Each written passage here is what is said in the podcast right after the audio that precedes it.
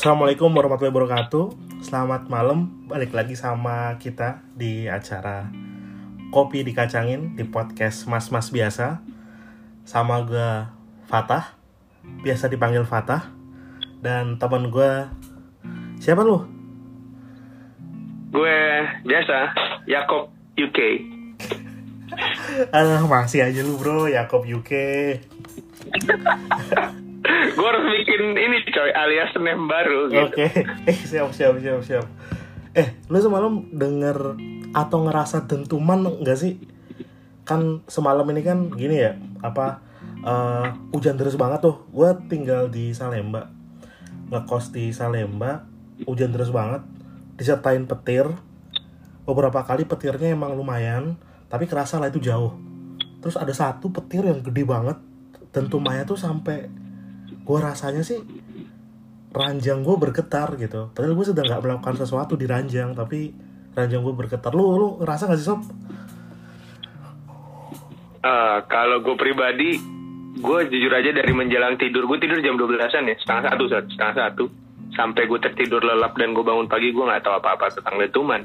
Gue baru tahu justru ketika gue browsing, orang-orang pada ngomongin dentuman, dentuman, dentuman. Ya emang anjir sih lo. Hidupnya gitu banget tidur mulu. Setengah satu itu termasuk malam ya untuk tidur. tapi kalau misalkan gue coba baca gitu kan gue malam masih mikirnya itu petir gitu lah. Mungkin gede banget petirnya nggak tahu di mana. Terus pagi-pagi gue scroll Instagram terus ngeliat di beberapa Twitter akun tuh nge-tweet kalau misalkan itu adalah uh, ledakan Krakatau. Wah agak parno sendiri kan karena kalau misalkan kita lihat 205 tahun yang lalu tuh sama tuh. April tahun segitu April tahun 1815 Krakatau juga meletus. Itu waktu belum ada klarifikasi dari uh, Badar ya atau BMKB gitu. Tapi habis itu kan klarifikasi kalau misalkan itu ternyata dentumannya bukan dari anak Krakatau lu relate gak sih sama cerita Krakatau yang meledak itu? Krakatau bro, Iya, iya. Krakatau, ya gue inget sih Krakatau tahun lalu kan dia juga meletus ya, saya inget gue ya nggak sih, yang sampai akhirnya anak Krakatau yang ngancurin badannya sendiri. Oh iya, benar benar benar benar benar. Anak Krakatau hampir habis. Ah, ah. Tapi kan sebelum meletusan yang tahun lalu, dia bukannya meletus yang tahun 1883 ya bro? Hmm, hmm, hmm, hmm, hmm, hmm. 1883 juga. Iya, yang 1815 emangnya Krakatau bro? Yang 1815. Oh, itu Tambora, cuy. Gue lupa. Ya ya ya ya ya. Tambora itu 1815, Oh, Krakatau Tambora. 1883 ya. Tambora itu, sorry sorry, ini cuma buatin doang. Tambora itu di mana ya? Kalau Krakatau kan kita tahu dia ada di Selat Sunda gitu kan. Sedangkan ya kita sebagai orang Jakarta taunya Tambora ya Jakarta Jakarta Barat gitu kan. Iya, gue juga ngerasa Tambora tuh di Jakarta Barat, bro. Iya, gue nggak heran kalau dentumannya kedengeran. Tapi yang 1815 kan belum ada nama jalanan ya. Apa jalanan daerah Tambora udah ada di sono gitu kan? Anjir, anjir. Masih aja lu, bro, bro. Gunung Tambora itu adanya di Nusa Tenggara Barat, bro. Kalau misalkan Krakatau itu di Oh gitu. di belakang Sumatera, eh di bawah Sumatera, di selatan Sumatera. Kalau misalkan Hmm. Tambora itu ada di sebelahnya Bali. Oh, kita berarti cuman ini doang ya bro ya? Apa? Kalau gue pribadi sih cuman familiar sama Rinjani doang kalau wilayah sono. Baru Sembalun. Oh, baru. itu, itu, itu parah sih. Gue baru nggak ada monster lain di sono gitu. ada monster lain sana ada Tambora di 1815 itu Tambora meledak gua revisi ya kalau misalkan yang Krakatau tuh di 1883 itu sama sih sama ngerinya gue coba ke Krakatau dulu ya 1883 nih. Eh, itu bakal jadi ngeri banget karena gue masih ingat ya gue pernah baca waktu SMP itu di mana letusannya Krakatau itu bisa bener-bener nyampe ke Eropa. Kalau nggak salah debu-debunya tuh bisa nyampe ke Eropa gitu. Ini kan kalau misalkan cerita awalnya dari bulan April atau Mei 1883 itu udah mulai kerasa nih pergerakan-pergerakan uh, volcano aktifnya kegiatan-kegiatan vulkanik lah ya. Iya, Krakatau itu udah mulai kerasa gitu. Kebetulan kan waktu itu kita masih dijajah sama Belanda ya, otomatis mercusuar terus habis itu pusat kendali informasi mereka yang megang lah karena itu kan juga masih jauh dari kemer- uh, fase-fase mau kemerdekaan kan nah di bulan Mei 1883 tanggal 10 Mei kalau nggak salah itu ada penjaga mercusuar di Selat Sunda waktu itu namanya First Point bro itu namanya keren-keren banget ya Selat Sunda Batavia, First oh, iya. Point. Kalau zaman dulu emang keren-keren bro. Asli. Lo tau gak sih ada daerah namanya Port Marlboro? Wih, makanya kayak Dan lo Indonesia tau tuh daerah itu sekarang namanya berubah jadi apa? jadi apa men? Bengkulu.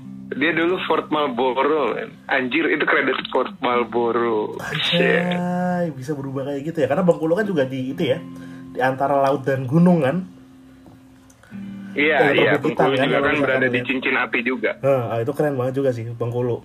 Kapan-kapan bisa lah. Nah, kalau yang Krakatau itu tadi tuh eh karena ada getaran-getaran yang sangat kerasa di situ penjaga mercusuarnya kan akhirnya kabur.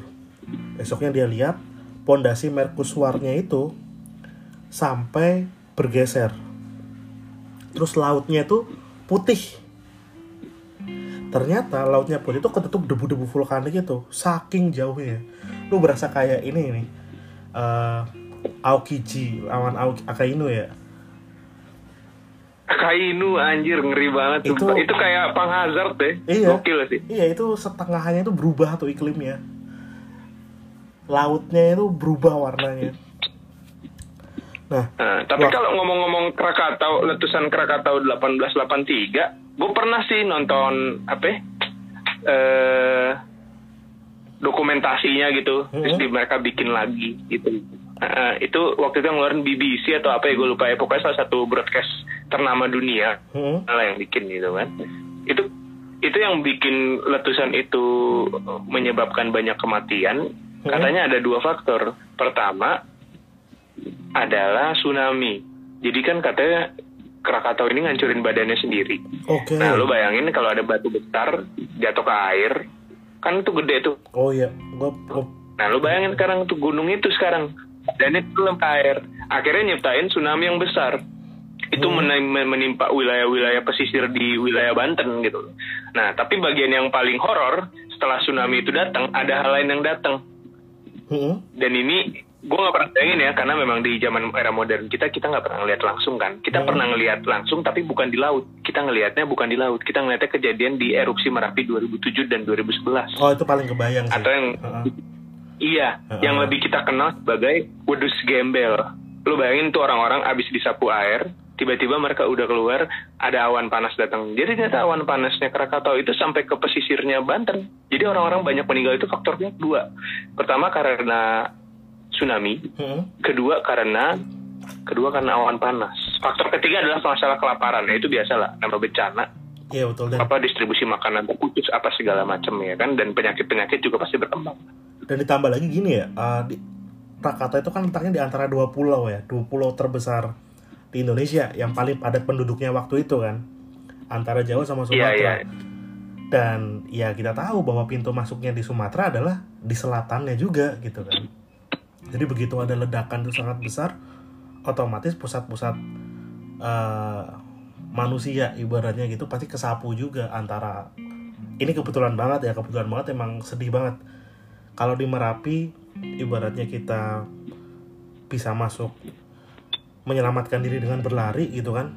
Dengan ada kecepatan wedus gembel gitu. Kita kita beradu sama kecepatan itu. Kalau misalkan di Krakatau itu udah ada wedus gembel ada tsunami juga.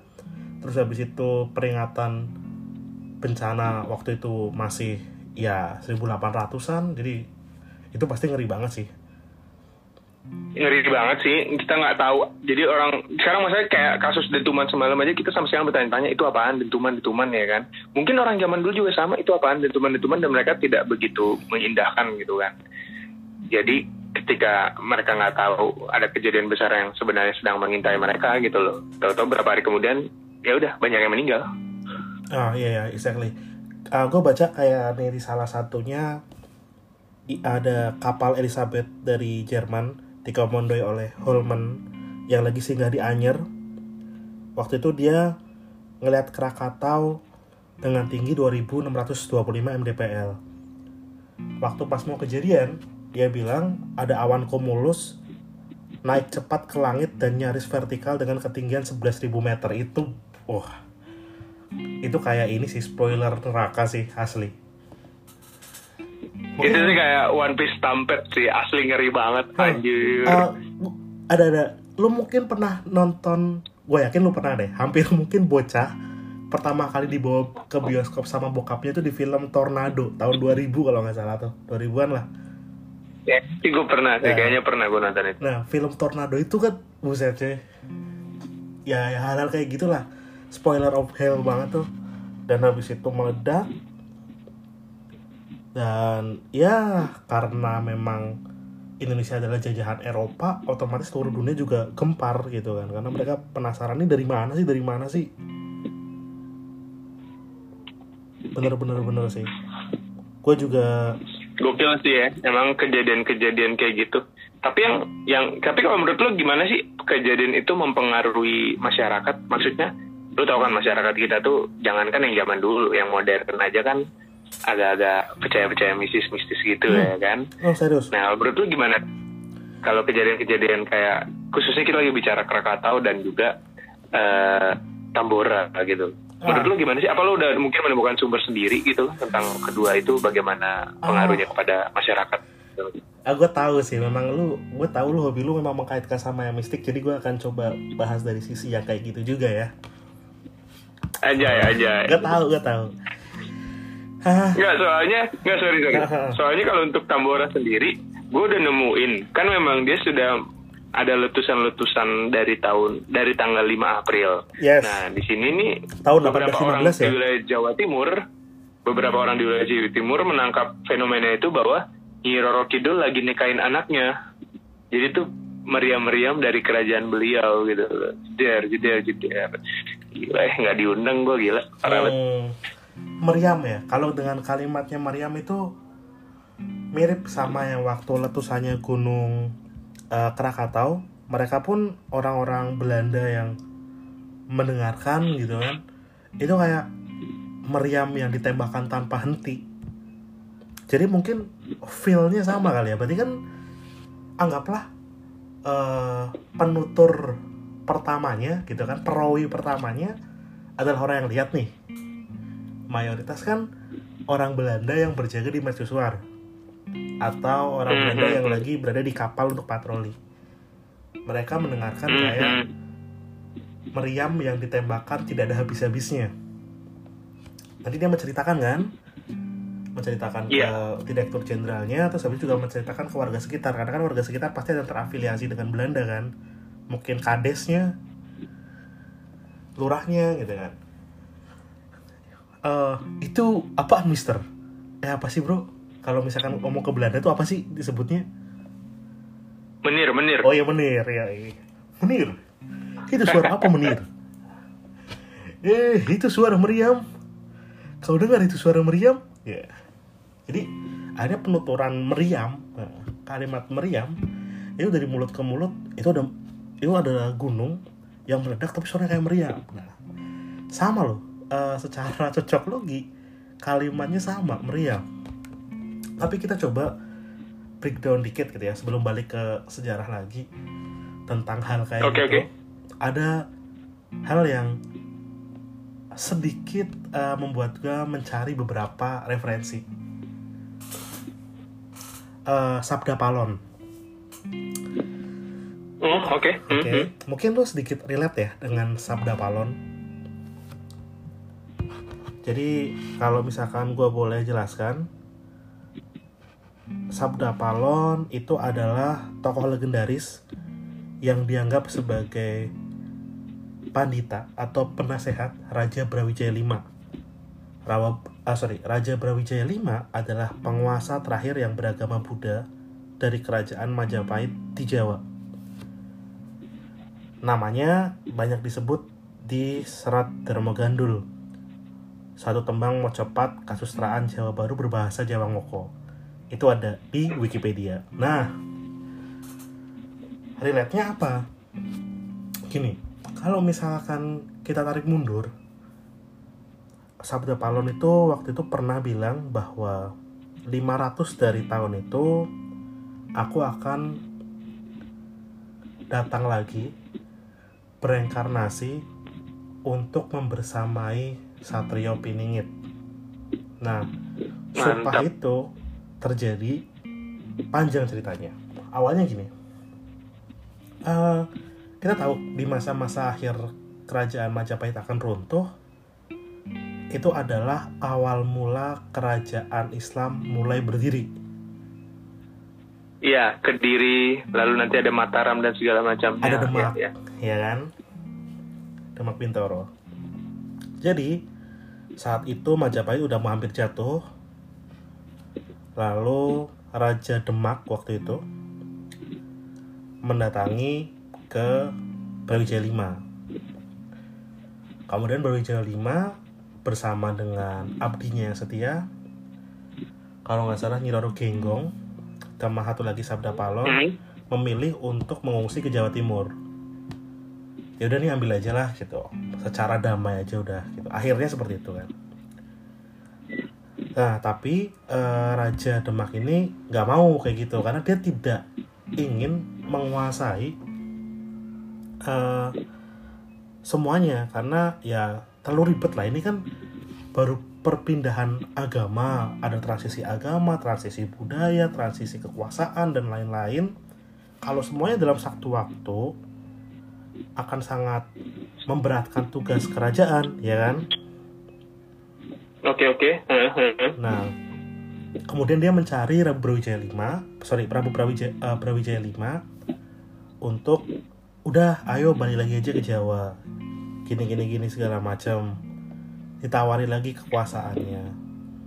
Tapi eh Brawijaya Brawijaya V itu nggak mau. Walaupun akhirnya mau masuk Islam. Nah, di sini Sabda Palon itu eh, merasa seperti kenapa kamu seperti itu? Gitu. Kamu kan adalah raja terakhir di eh, Jawa yang memeluk agama ini. Harusnya kamu tetap menyeimbangkan mungkin dengan bahasa yang lebih halus gitu itu dari bahasa gue sendiri berat. Iya, tapi akhirnya uh, Sabda Palon nggak mau ikut masuk Islam, terus kemudian dia moksa. Nah, di Sabda Palonnya itu sendiri uh, bilang bahwa nanti aku akan kembali lagi 500 la- tahun lagi untuk bisa uh, menyeimbangkan lagi dengan mendekati Satrio Piningit. Jadi dan kalau misalkan dihitung-hitung kayak gitu, ada juga yang mungkin dihitung dari kejatuhannya Majapahit. Coba gue cari dulu ya, tahun kejatuhannya Majapahit. Tahun kejatuhan Majapahit itu adalah di tahun 1478. Nah sekarang ya 500-an lah bener, hampir 600. Jadi ada yang mengatakan bahwa ini Ya ter- terafiliasi dengan itu juga. Oke, oke, oke, oke, oke. Nah, tapi ada juga nih cerita yang lain. Eh, ini mungkin lebih relate di kita karena kita pernah ke Magelang. Mungkin lu pernah ke Magelang kan, bro? Oh pernah dong. Nah, gue juga pernah kan. Cah Solo. Mm-mm. Kalau misalkan kita bicara secara sisi yang lain, ada juga yang bilang kalau misalkan secara mistis atau secara legenda penyebaran Islam pertama di tanah Jawa kan waktu itu mengalami kesulitan karena banyaknya penolakan yang didapatkan satu dari orangnya sendiri, ada kerajaannya sendiri, dan ada juga dari makhluk-makhluk gaib ini gitu. Karena ya banyak hal lah, banyak hal yang yang mungkin di atas yang bisa kita gunakan logika. Nah, kita tahu kalau misalkan penyebaran Islam di Indonesia ini kan banyak banget dipengaruhi oleh itu ya Wali Songo. Iya. Nah, Nah, salah satu pendahulu Wali Songo adalah Syekh Subakir. Nah, Oke. Syekh Subakir ini mungkin lu pernah dengar salah satu sumber yang pernah gue baca, yang gue pernah lihat adalah Syekh Subakir ini adalah kiriman dari eh, Utsman, Utsmani, kerajaan Ottoman.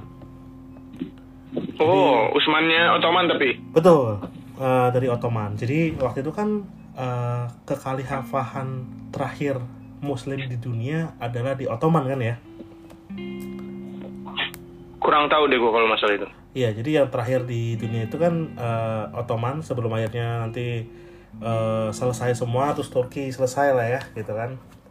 Terus bergabung dengan Ah, oke oke. Nah, Tapi kan itu. ya, tapi kan masa masa sorry, masa-masanya si Syekh Bakir itu kan Ottoman masih kuat banget. Iya, betul, betul Dia kan baru betul. Nah, kan baru runtuh 19 14 sampai 1915. Nah, betul banget. Jadi waktu itu Ottoman sedang sangat kuat ya kan. Dia ingin melebarkan ke seluruh penjuru dunia tentang penyebaran Islam. Kita tahu lah kalau penyebaran Islam kan dulu dari Arab terus kemudian menaklukkan Konstantinopel gitu kan. Dia habis itu dari Iya. kapal itu Ottoman ke seluruh dunia. Nah, salah satunya adalah kita kan di Indonesia sering berdagang dengan barus ya. Kalau misalkan kita suka baca buku sejarah tuh dulu tuh di buku IPS. Barus, Iya iya iya, iya. paham paham. Itu kan untuk ini untuk untuk apa? Bau-bau dupa dan segala Iya, macam betul, itu. Ha, ha. betul. Barus, Gujarat, India, ya kan. Nah, laporan itu sampai ke eh, dari Sultanan Ottoman lah. Kalau misalkan di sebelah tenggara itu ada daerah yang sangat besar, terus sangat subur dan mayoritas agamanya masih memeluk Hindu, Buddha dan lain-lainnya. Terus kemudian Ottoman mengirimkan eh, orang untuk melakukan penyebaran Islam lah di situ. Salah satu lah ya. Iya betul. Salah satu pemimpinnya waktu itu adalah Syekh Subahir itu. Nah, dia sampailah ke tanah Jawa, gitu kan. Karena banyak gangguan mistis seperti itu, dia akhirnya mencoba jalan ke titik yang banyak dirasa orang, banyak menurut legenda orang adalah pakunya Pulau Jawa, yaitu adalah Oh gitu. Gunung Tidar. Jadi kalau Oh misalkan iya iya gue paham. Tempat ini ya dekat pelatihan TNI itu ya. Yes, betul. Jadi kalau misalkan Gunung Tidar itu kayak bukit kan sebenarnya ya. Dia nggak sebesar Gunung Slamet, Merbabu, Semeru gitu kan. Tapi Gunung Tidar Tapi sebutannya Gunung Tidar. Iya. Gunung Tidar lah yang dianggap sebagai pakunya Pulau Jawa. Terus kemudian Oh. Syekh Subakir itu datang ke situ gitu kan. Nah, di situ bertemulah dia dengan Sabda Palon dalam bentuk manusia. Oh beliau ada di sana. Ya, karena Sabda Palon ini kan eh, kita tidak bisa membicarakan bahwa beliau itu adalah manusia yang utuh, bro. Ketika kita udah bilang dia pandita, resi, ya kan? Mhm. Itu kan kadang cross checknya itu kan mungkin adalah sesuatu yang memang di luar akal manusia gitu, jin dan lain-lainnya kan? Sebuah entitas Atau mungkin yang lain hasrat atau mungkin suatu gelar kali ya. atau mungkin gelar entitas yang lain kan? Kita nggak bisa Iya, langsung bisa, bilang bisa, bahwa bisa. itu adalah manusia gitu kan.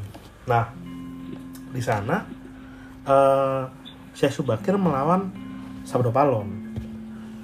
Tuh, jadinya melawan ternyata. Melawan karena kan eh Sabdo Palon merasa bahwa eh, itu harusnya tidak perlu kayak gitu.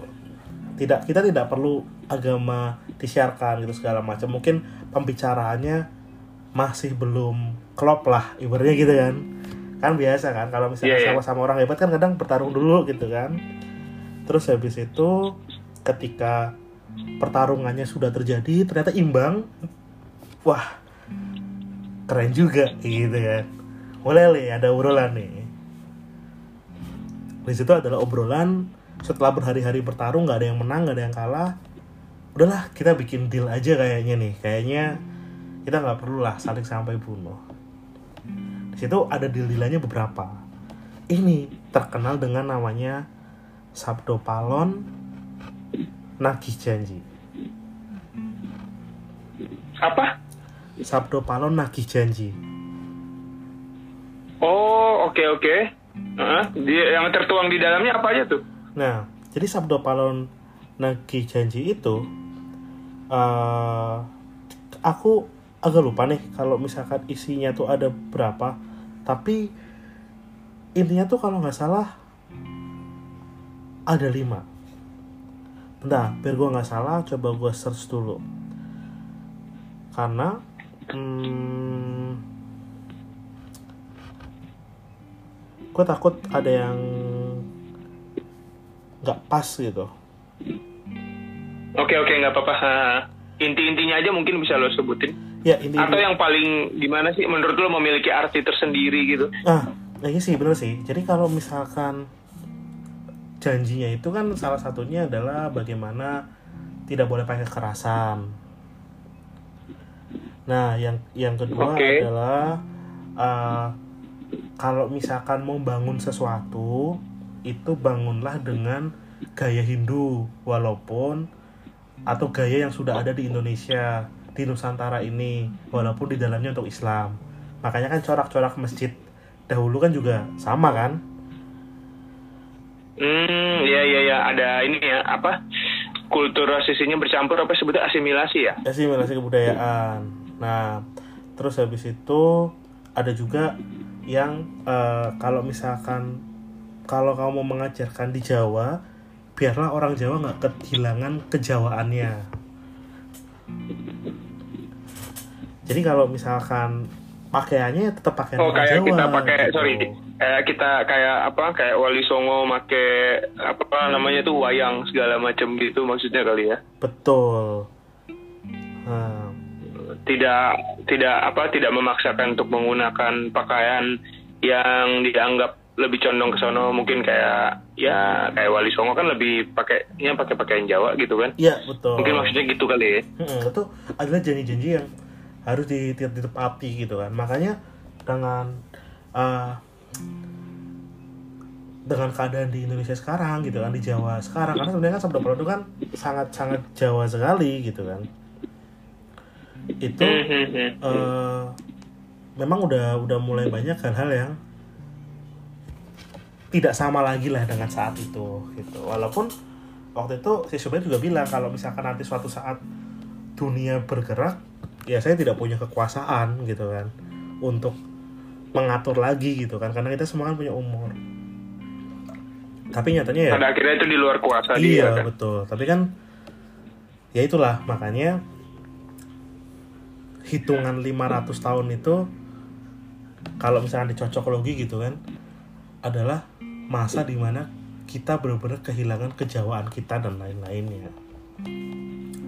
dengan semua itu Iya, tapi kalau kita kehilangan kejawaan kita gimana ya bro? Gue emang pada basicnya gue kan bukan orang Jawa ya. betul Di kampret lah.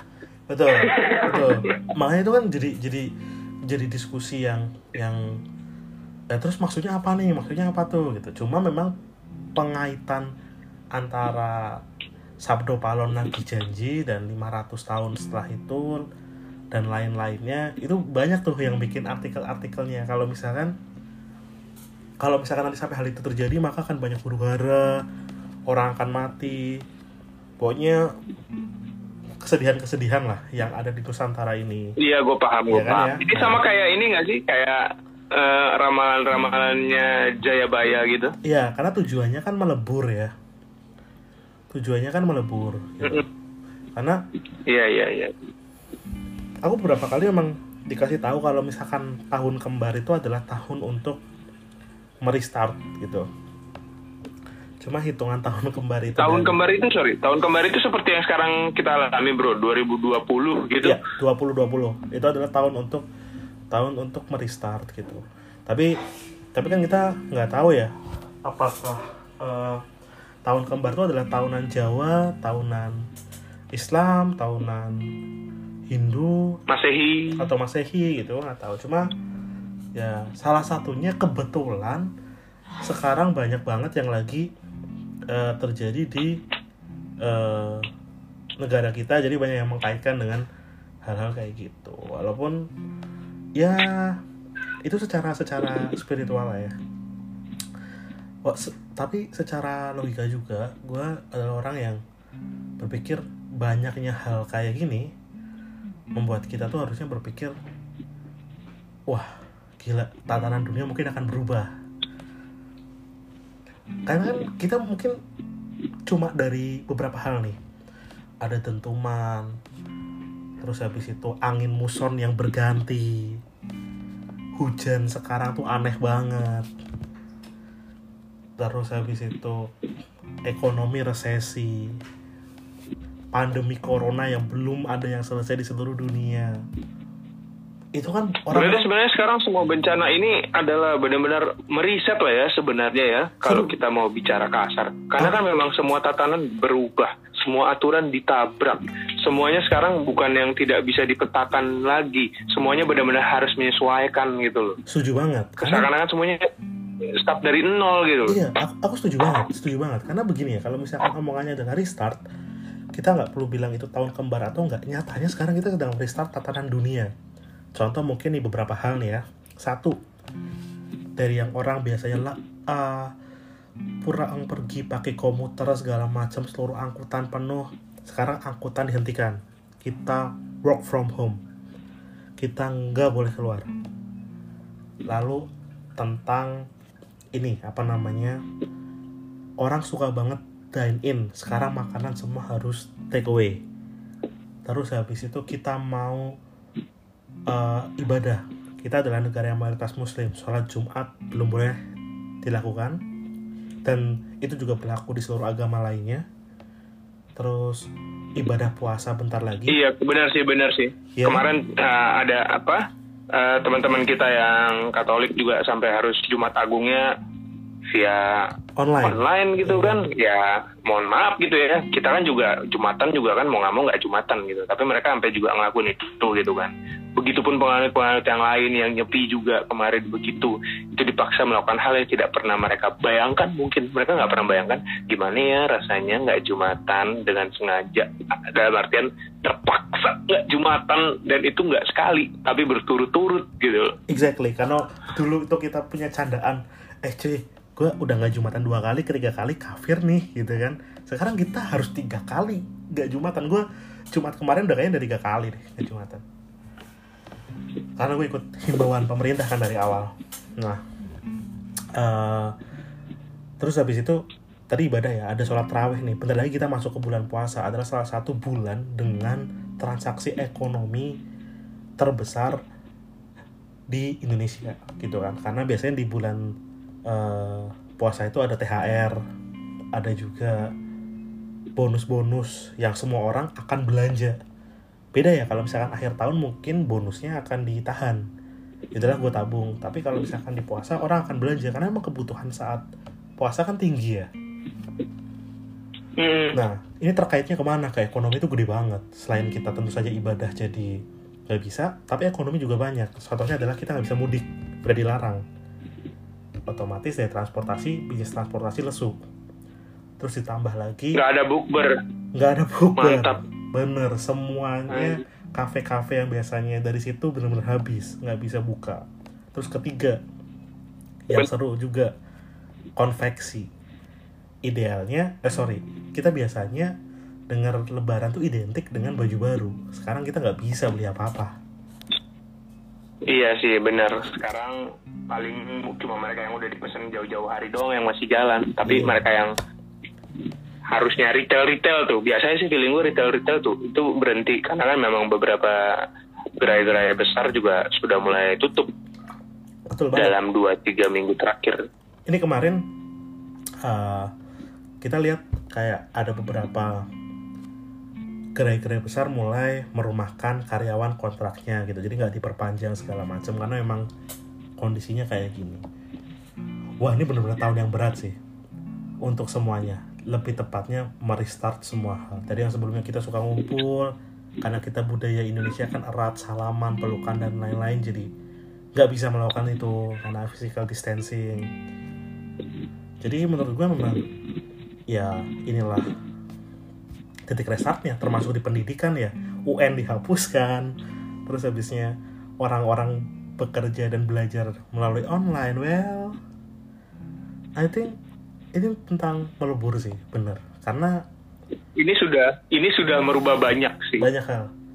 Nah, bayangkan kita baru melakukan WFH ini mungkin 3-4 minggu ya, tapi kita udah ngerasa kayaknya gue udah terbiasa dengan hal ini dan kayaknya gue memang harus terbiasa terus begini. betul. Dan dan for your info mungkin kita mulai banyak orang-orang yang ngeposting tentang fenomena-fenomena alam yang sebelumnya nggak pernah kita lihat. Contohnya adalah kita bisa ngelihat Gunung Salak dari Gunung Sahari. Ya kan? Kalau misalkan kita merefer ke pendapat Yakob UK, Gunung Salak tuh kan berasal dari Ada. kata Salaka, perak. Kenapa? Karena dari Sunda Iya. Kelapa, Gunung Salak terlihat seperti yang berkilauan. Jadi kayak wah Gunung Perak, Gunung Salaka. Itu bisa kelihatan lagi. Jadi sekarang kita mulai paham lah ya kenapa mereka memberinya nama salak. akhirnya akhirnya kita bisa mulai tahu wah itu seperti itu gitu ya mungkin di tempat-tempat lain juga hal yang sama gitu karena seperti di India di pedesaan India udah bisa mulai ngelihat Everest lagi hal yang udah nggak pernah kelihatan selama 30 tahun terakhir Himalaya itu keren banget sih. asli asli menurutku ini adalah hal yang Dan sekarang bahkan katanya Bekasi udah bisa ngeliat bumi. Itu keren banget, sumpah. Shit man. dari semua hal kayaknya. Gokil, kayaknya menurut gue itu sih yang paling Gokil benar sih. akhirnya akhirnya. Ini adalah masa di mana iya sih orang-orang Bekasi mulai tahu bahwa hidup itu bisa bernafas dengan oksigen gue agak agak ini sih sob kalau misalkan gue mikir untuk untuk hal-hal yang kayak gini semua ini memang tahun yang tepat untuk merestart ya karena jujur aja walaupun secara hati gitu ekonomi pasti akan jatuh banget. Ekonomi akan jatuh banget. Nah kalau misalkan lu sendiri gimana sob melihat fenomena-fenomena ini? Ya gue setuju dengan lo bahwa ini tentang restart. Gue juga, ya gue tahu bahwa ekonomi akan jatuh bangun secara global segala macam. Tapi gue merasa bahwa kita lihat sisi lain. Sisi lain dalam artian adalah keadaan ini, memaksakan seseorang orang secara banyak ya, bukan cuman dikit secara masif. Tercipta kebutuhan baru, kebutuhan yang banyak bahkan. Nah, kalau menurut gue ya, kalau misalnya dari segi bisnis gitu kan ya, ya kalau lu bisa mensuplai kebutuhan itu, ini adalah chance besar gitu. Karena pasar lu kebuka banget gitu. Lu bahkan bisa main online kalau lu mau gitu kan. Exactly, Karena kan exactly. orang-orang ini memang tidak mau berinteraksi. Orang-orang ini mau barangnya ada nggak? Barangnya ada kirimin ke gua gitu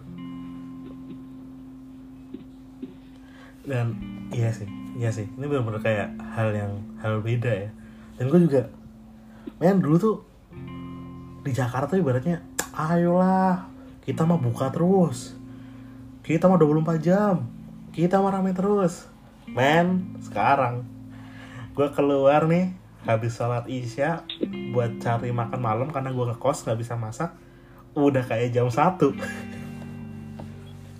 Susah sekarang. Asli. Sekarang memang. Nah, kalau tadi kan lo bilang masalah perubahan drastis. Sebenarnya gue udah tadi pengen sekali eh, membawa satu perubahan yang cukup sangat jelas lah. Dan lo pun sudah merasakan bagaimana Jakarta itu sepi, men. Ini adalah Jakarta yang gue impikan, yang fasilitasnya lengkap. Gue bisa dapat semuanya, tapi gue nggak harus membuang waktu gue di jalanan gitu loh. iya Gila itu bener-bener gue kayak ah gila akhirnya lu pada pada gak di jalanan nih seneng banget gue gitu loh gue sampai bolak balik CP aja cuma satu jam yang biasanya bisa lebih lama gitu dan itu gokil sih itu gokil sih ya, kalau bisa gue kan orang kampung ya jadi kalau tiap lebaran gue mudik. Gue kadang-kadang ngomong bisa nggak sih orang-orang yang posting Jakarta waktu pas lebaran itu gue rasain tapi gue nggak perlu mudik? Dan it's happen. Nah, lu kan gak pernah kebayangin. Mungkin mungkin dulu lu berpikir mungkin nanti kali ya kalau misalnya gue memutuskan tinggal di Jakarta satu dua tahun gitu kan, atau Iya. gue terpaksa di Jakarta karena orang tua gue memilih, eh aku mau lebaran di Jakarta juga, gue baru bisa merasakan itu. Tapi then it's everyday lebaran. wah gue Itu keren sih buat gue itu keren gak bohong gitu.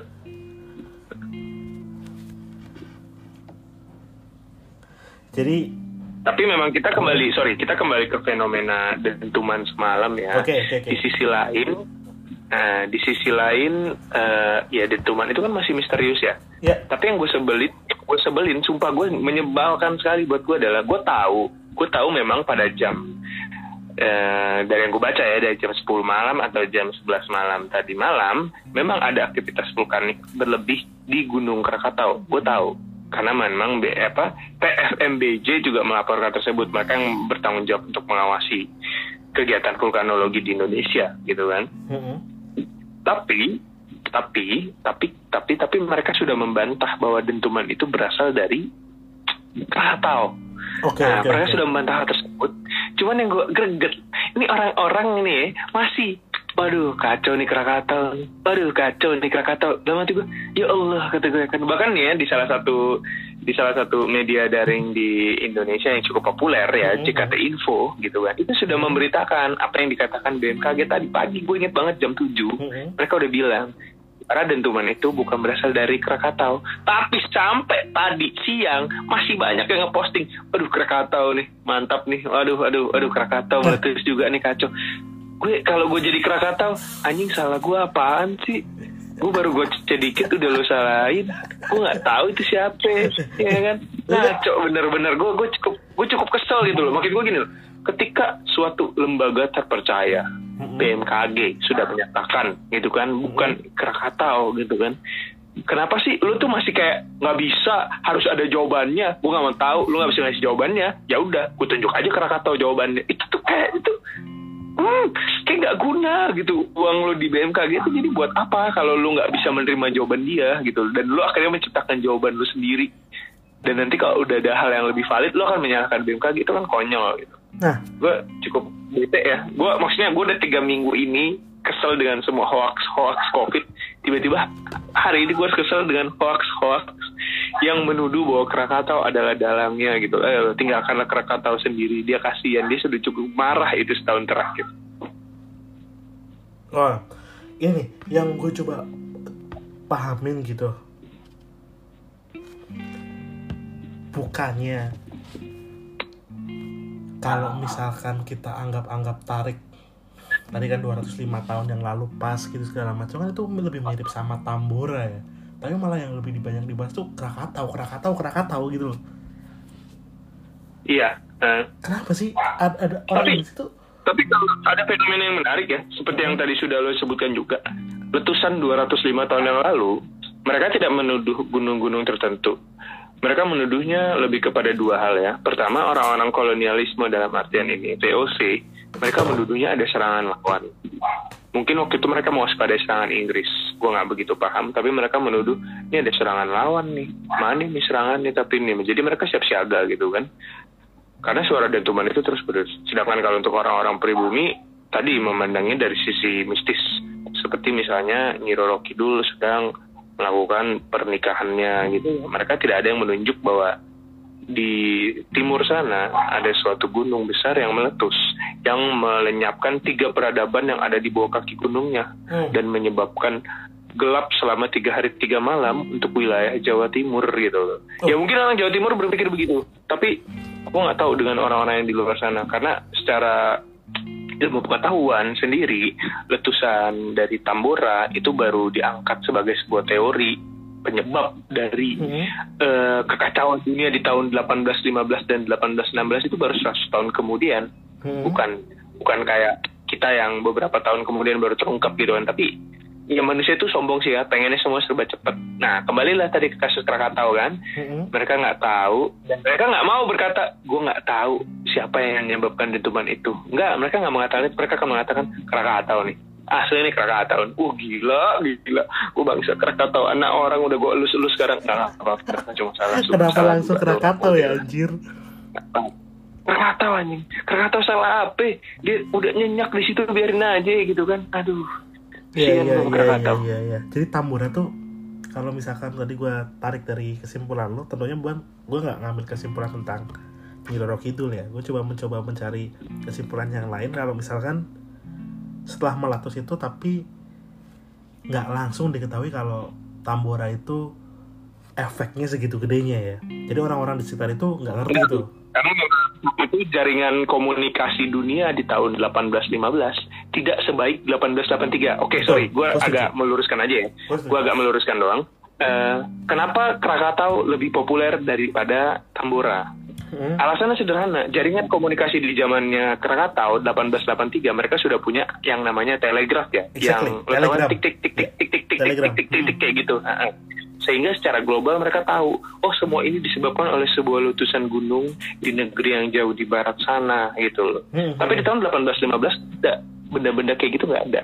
Saluran komunikasi belum secanggih itu, sehingga mereka nggak tahu bertanya-tanya, ya kan? Padahal efek Tambora itu sangat besar. Misalnya seorang peneliti tahun 1960 namanya Humbert gitu ya, dia itu membuat sebuah indeks sendiri tentang material-material vulkanik yang dilemparkan letusan gunung. Krakatau itu indeksnya menyentuh indeks 1000. Nah, jadi ketika sorry ketika jadi penjelasan indeks dia adalah ketika material vulkanik yang semakin banyak, dia akan mempengaruhi banyak juga ke iklim secara global atau mungkin secara lokal. Nah, Krakatau itu tahun 1863 indeksnya adalah 1000. Tapi lo tahu nggak berapa indeks yang dihasilkan Tambora? Berapa tuh? Tambora menghasilkan indeks sebesar 4.200. Wah anjir, empat kali lipat Bukan ya. dua kali, bukan dua kali, bukan tiga kali, empat kali, 4.200. Dan memang, dan memang ya, Tambora itu letusannya sendiri menyebabkan musim dingin berkepanjangan di Eropa dan Amerika pada tahun 1816, yaitu setahun setelah Tambora meletus. Nah, kalau buat kalau kita buat negara iklim musim dingin berkepanjangan oke bermasalah, tapi buat negara-negara lu tau lah buat negara-negara di luar negara katulistiwa, musim dingin kepada berkepanjangan itu adalah mimpi buruk. Exactly. Artinya mereka nggak bisa harvest ya kan, mereka nggak bisa betul. menghasilkan pangan, Betul. ya kan. Mm-mm. Yang artinya akan ada wabah dalam artian penyakit, akan ada kelaparan di mana-mana. Itulah Itu itu di Amerika pada tahun 1816. gue jadi kepikiran kayak gini ya? Gue tahu bahwa Indonesia adalah negara cincin api. Banyak banget vulkano aktif yang ada di Indonesia. Tapi gue baru sadar ternyata letusan terbesar bukan letusan terbesar ya letusan letusan besar di dunia itu di Indonesia itu langganan. Contohnya ada Krakatau. Terus habis itu Tambora. Merapi. Merapi. Atau kalau kita pakai skala yang lain, skala VAE atau lebih kalau misalnya bahasa Inggrisnya VIE itu kalau gue baca letusan Tambora ini skalanya nyampe angka 7 dan cuma kalah sama Toba Purba angkanya 8 tuh gue bayangin kayak gini sih. Oke oke oke kita kalau misalkan tiap 100 tahun ada ledakan kayak gini ya ya udah berarti kita memang sedang menunggu ledakan-ledakan berikutnya Iya sih, kehidupan dunia ini kan berulang-ulang.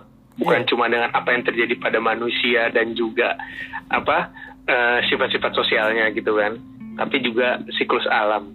Hmm, itu juga berulang-ulang. Bahkan kalau dalam dunia geologi gitu ya, yang namanya pergerakan lempeng itu ternyata juga ada. Nah, mereka kan sorry, pergerakan lempeng itu secara tektonik dan vulkanik kan tidak bisa diramal ya kan? Tapi catatan-catatan sejarah ada, sehingga mereka menyebutnya kalau nggak salah ulang tahun lempeng. apa ulang tahun Caesar gitu gue lupa mereka nyebutnya itu dalam artian ulang tahun itu adalah misalnya dia meletus tahun 1500 Mm-mm. sebelumnya dia meletus tahun 1400 Mm. sebelumnya 1300 oh berarti ulang tahun dia 100 tahun sekali Nah, Nah, mereka menyebutnya ulang tahun ini. Nah, itulah kenapa beberapa daerah yang memiliki lempeng-lempeng disebutnya ya tadi ulang ta- tahun. Gue lupa ya sebutannya so nanti tinggal cari tahu, cari tahu dan dikoreksi lah ya. Ulang tahun Caesar atau ulang tahun ulang tahun lempeng gue lupa sebutannya apa. Nah, itu kebetulan tadi gue juga baca sebuah artikel menarik tentang lempeng Lembang gitu kan di di Bandung ya. Lempeng Lembang itu memiliki ulang tahun 170 sampai 670 tahun sekali. Dan dan eh, yang lucu ada lagi nih. Yang lucu adalah sebenarnya kita sudah punya lembaga yang menghitung lempeng-lempeng yang memiliki potensi bencana. Kita punya lembaga-lembaga itu, gitu kan. Tapi mereka ya tadi ya kebiasaan mungkin kebiasaan di negeri inilah ya telat gitu loh ya kan. Contoh ketika gempa Palu dan juga adanya apa sebutannya levifikasi ya gue lupa yang Hmm. tanah jadi Hmm. lembek tuh lo keisep sama tanah. Lo tahu ketika ditanya uh, orang-orang yang berilmu di bidang itu lembaga-lembaga tertentu mereka jawab mereka punya petanya gitu loh. Dan kita pasti bertanya dong kenapa sih lu nggak ngasih petanya dari dulu? Gitu kan. Tapi gue juga nggak bisa nyalain dia karena ya di negara ini dilarang ngerokok dan rokok membunuh aja lu masih ngerokok. Exactly. emangnya lu bisa? Iya iya Iya, kan? iya. emangnya lu bisa bilang Iya daerah lo ini berbahaya gitu loh. Oh coba bicarakan itu dengan mereka yang masih tinggal di bantaran sungai Ciliwung. Asik. mereka pasti beralasan gua nggak punya tempat tinggal. Ini rumah gua. Betul, betul, ya alasan-alasan yang gua nggak bisa ngebantah. Mau gua kritik juga gimana mereka pasti bakal kritik balik lo enak rumah lo enak Iya, posisinya Ya, ha, ha. lu lihat gua ya Iya, iya, iya. Nah, nah kebetulan tapi tapi tapi tapi sorry, eh, bukan maksud motong, tapi alhamdulillah dari artikel yang sama juga gue mendapati bahwa eh, Gubernur Jawa Barat Ridwan Kamil mungkin dia menyadari kali ya, dan Hmm. memang basic dia kan memang arsitek kali gitu kan ya. Mm. Dia menyadari bahaya ini, dia mengatakan bahwa dia sudah membentuk tim khusus sendiri untuk memetakan potensi-potensi bahaya bencana di Jawa Barat dia bilang. Tapi belum rampung. Nah, tapi nanti dia bilang ketika rampung akan ada tindakan selanjutnya seperti mungkin ya tadi mungkin eh, apa eh, para penduduk tidak boleh mendirikan bangunan di sana atau bagaimana gitu kan karena kalau tadi salah satu pendapat ahli mengatakan yang membunuhmu itu bukan gempa buminya tapi bangunanmu Hmm. Jadi sebenarnya paling sederhana ya mungkin lo boleh tinggal di situ. Kalau kita bicara gempa bumi ya lo boleh tinggal di situ. Tapi bangunan lo itu bisa bertahan nggak dengan gempa bumi? Karena sebenarnya yang membuat lo mati itu bukan gempa buminya tapi ketika lo tertimpa bangunannya itu yang bikin mati gitu loh. Jadi gue gue gak gue gak terkejut sebenarnya baca itu kan gue pikir dia bakal bilang orang nggak boleh tinggal sana tapi ternyata dia bilang sebenarnya kalau rumahnya aman insya Allah aman gitu kan dia bilang. Jadi sebenarnya rumah lo tahan nggak? Dan itu dia bilang ada ilmunya sendiri untuk menentukan apakah rumah lo tahan gempa apakah bangunan yang lo dirikan itu tahan gempa atau tidak.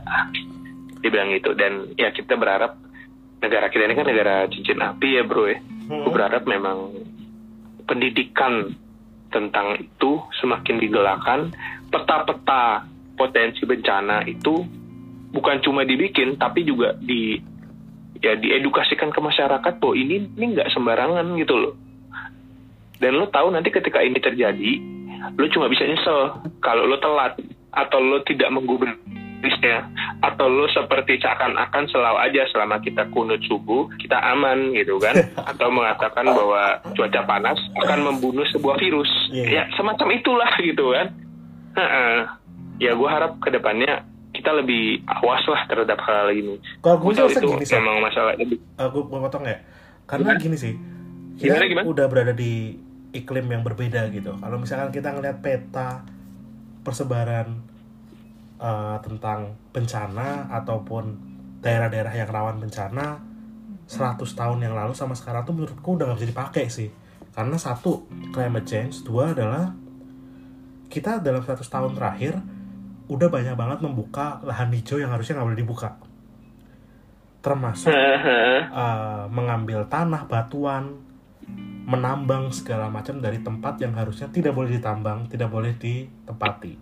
Dan impact berikutnya adalah ketika udah ada satu perusahaan yang menambang membuka lahan dan segala macam akhirnya lahan itu bisa ditempati. Dalam tanda kutip bisa ya. Jadi lu nggak perlu effort lagi.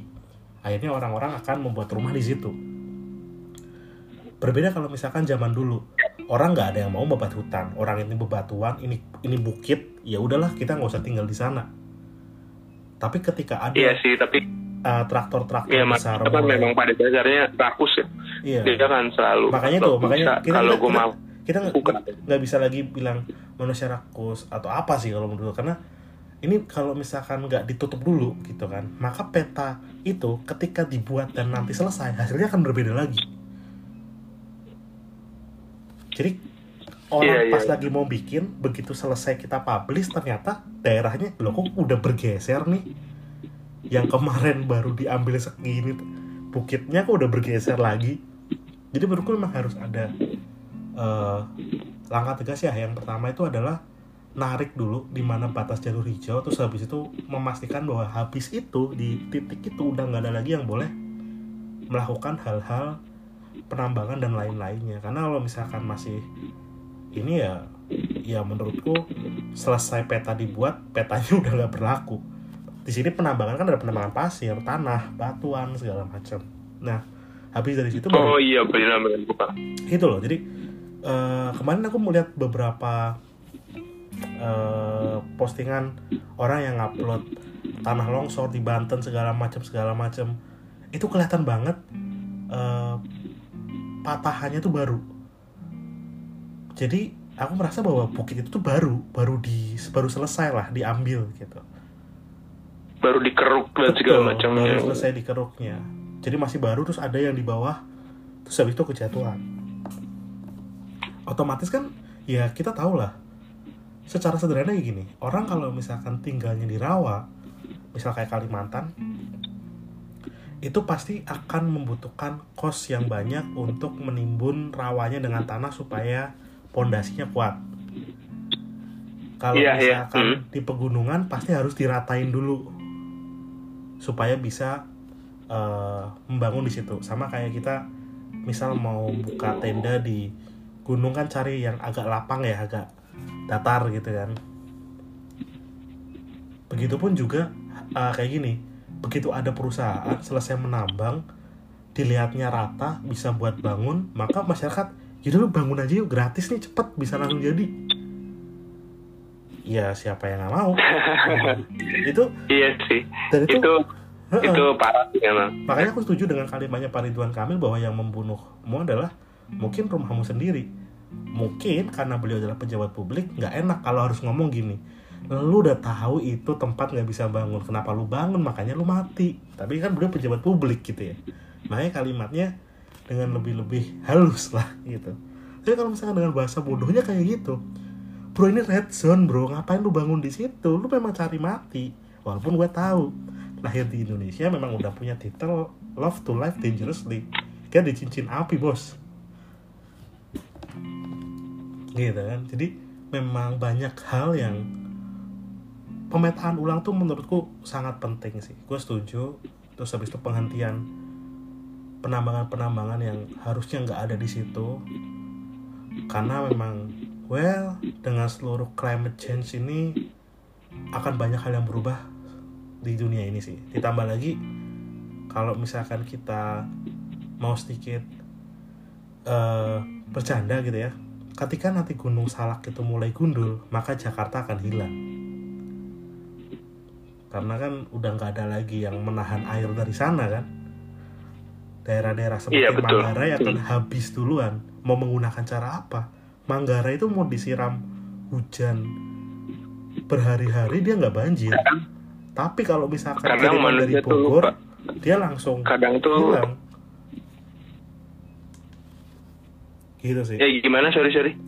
Kalau misalkan lu ke Manggarai gitu kita kan punya banyak distrik di Jakarta gitu ya. Salah satunya distrik Manggarai Eh, bahasanya keren banget Nggak distrik ya. distrik. Dia itu nggak kebanjiran. Jadi kalau misalkan hujan deras dia nggak banjir. Tapi banjirnya dia kiriman dari Bogor.